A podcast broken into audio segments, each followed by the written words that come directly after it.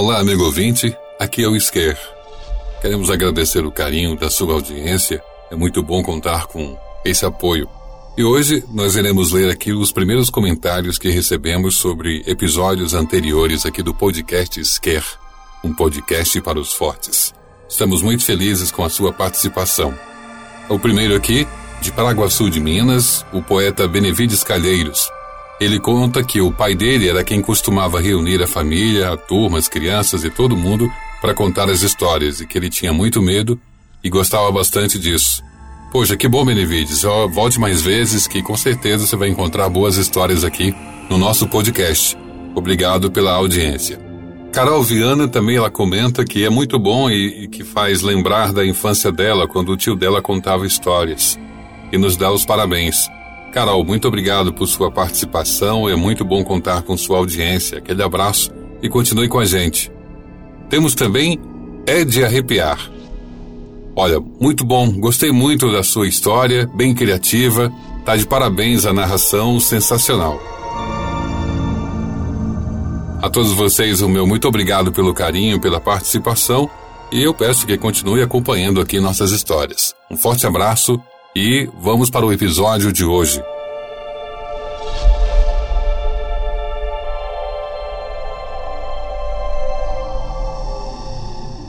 Olá, viajante. Seja bem-vindo ao Scare, o seu podcast de contos, relatos e histórias de arrepiar. Se tiver coragem, ouça até o fim a história de hoje. Episódio de hoje: O casarão abandonado. Oi, tudo bem? Eu sou Antônio. Moro em uma cidadezinha ao sul de Minas Gerais. Um lugar pacato, com ares de vila rural encravada em meio a uma mata, com rios, cachoeiras, tudo aqui foi sempre muito tranquilo. Meu pai sempre gostou de contar causos para a gente. Aqueles de assombração, terror, de arrepiar mesmo, sabe? E certa vez, ele contou esse que agora eu divido com vocês. Há muitos anos, em uma velha fazenda abandonada, existia um casarão que dava medo só de olhar. Era uma daquelas construções antigas que tinha ainda um assoalho de madeira e um porão daqueles bem grandes, com uma porta que tinha até uns dois metros de altura. Ele já estava bem desgastado pela passagem do tempo e ia pouco a pouco se acabando por falta de manutenção. As pessoas do lugar não gostavam muito de passar por perto dele, mas não tinha outro jeito, porque era por ali que a única estrada que levava até o povoado mais próximo passava.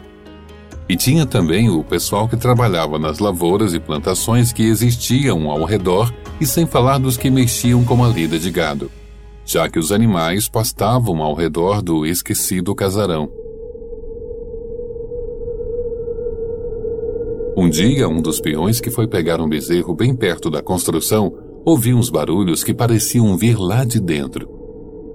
Então ele, com todo cuidado, foi chegando mais e mais perto para saber o que poderia ser, mas não conseguiu ver nada.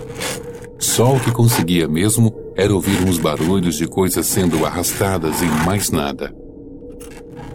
Então pegou o bezerro desgarrado e voltou rapidamente para o curral e comentou com os outros sobre os barulhos que ouviu vindos do casarão. Isso foi o suficiente para que logo a história toda se espalhasse pelo lugar. E todo mundo começasse a falar que era um lugar mal assombrado. O terror e o falatório tomou conta de todas as rodas de conversas e ninguém mais se atrevia a passar por lá assim que anoitecesse. Uns diziam até que poderia ter alguém morando naquele casarão e tinham medo que fossem ladrões ou até outra coisa ainda pior. Meu pai não tinha medo dessas coisas, e certa noite chamou um vizinho para irem lá ver se aquilo que falavam era mesmo verdade. Vamos lá, Zé, pra gente ver se esse trem é mesmo do jeito que estão contando. E lá se foram os dois para os lados do casarão para saber mais sobre essa história. Chegaram com cuidado e ouviram pela janela o tal barulho de coisa sendo arrastada. Então meu pai disse pro Zé que fossem até a porta do bendito casarão e então entraram devagar e com cuidado. E com as lanternas foram iluminando o caminho para saber que tipo de coisa poderia ser aquilo. Naquela altura, eles estavam mais curiosos do que com medo. Perceberam então que o barulho vinha de dentro do porão. Daí, lentamente, se dirigiram para a escada que levava até lá embaixo. E meu pai foi apertando o cabo do facão na mão. Só por precaução, caso fosse preciso, ele teria uma arma para se defender daquilo que poderia estar assombrando o lugar. Quase prendendo a respiração, desceram um a um os degraus com muita cautela, e quando chegaram no final da escadaria, iluminaram com as lanternas o lugar. E qual não foi a surpresa ao avistarem duas vacas lambendo as madeiras do assoalho por conta do sal armazenado na sala do casarão. Meu pai conta que naquela época era bem comum os sitiantes comprarem sal em grandes quantidades e armazenavam para ir usando quando precisassem. Por conta da umidade que tinha naquele lugar onde o produto tinha sido guardado, o sal começou a derreter e escorrer pelo assoalho de madeira, indo cair no porão onde as vacas iam para lamber esse sal escorrido, e isso fazia um barulho que ecoava pelos cômodos vazios da casa. Imediatamente os dois relaxaram e começaram a rir daquela ridícula situação. E então meu pai comentou: Ei, olha só, Zé, que assombração mais assustadora, homem! E ficaram rindo do medo que as pessoas sentiam só de falar sobre o lugar e também do medo que eles próprios sentiram ao entrar ali. Foi quando começaram a ouvir novamente o barulho de coisas sendo arrastadas.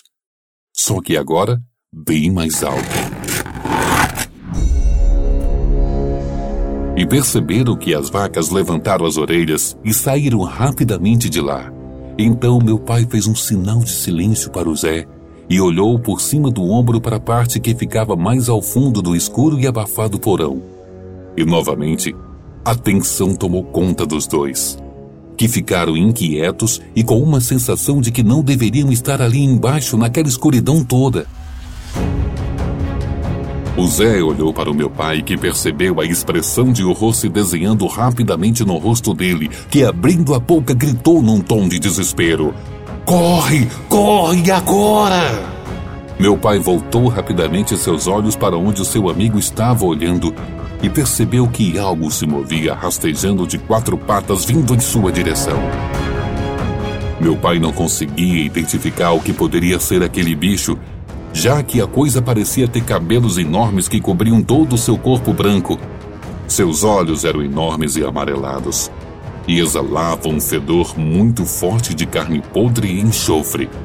E quando aquilo ficou de pé, ele viu que era muito alto, muito mais do que poderia supor. E as mãos que foram esticadas tentando agarrá-lo tinham garras enormes.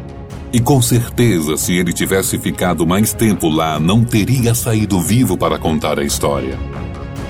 Quando ele começou a subir os degraus da velha escada, o Zé já estava saindo pela porta da frente gritando a plenos pulmões: Acudam! Acudam, pelo amor de Deus! Aos tropeços, meu pai conseguiu subir as escadarias e trancou a porta atrás de si na esperança de manter aquilo preso lá embaixo. Mas foi em vão, porque a coisa arrebentou a porta com muita facilidade e rapidamente o seguiu, e ele, gritando para que o amigo o esperasse, correu mais rápido que suas pernas aguentavam, tentando fugir daquela criatura apavorante.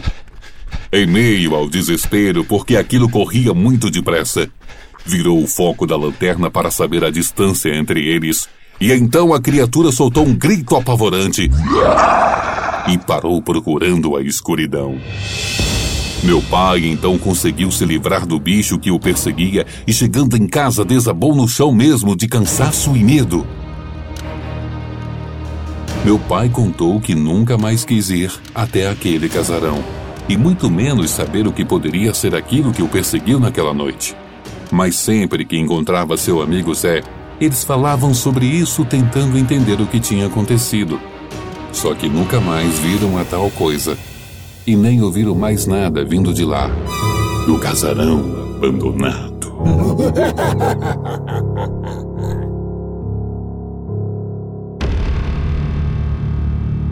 Isso é Scare!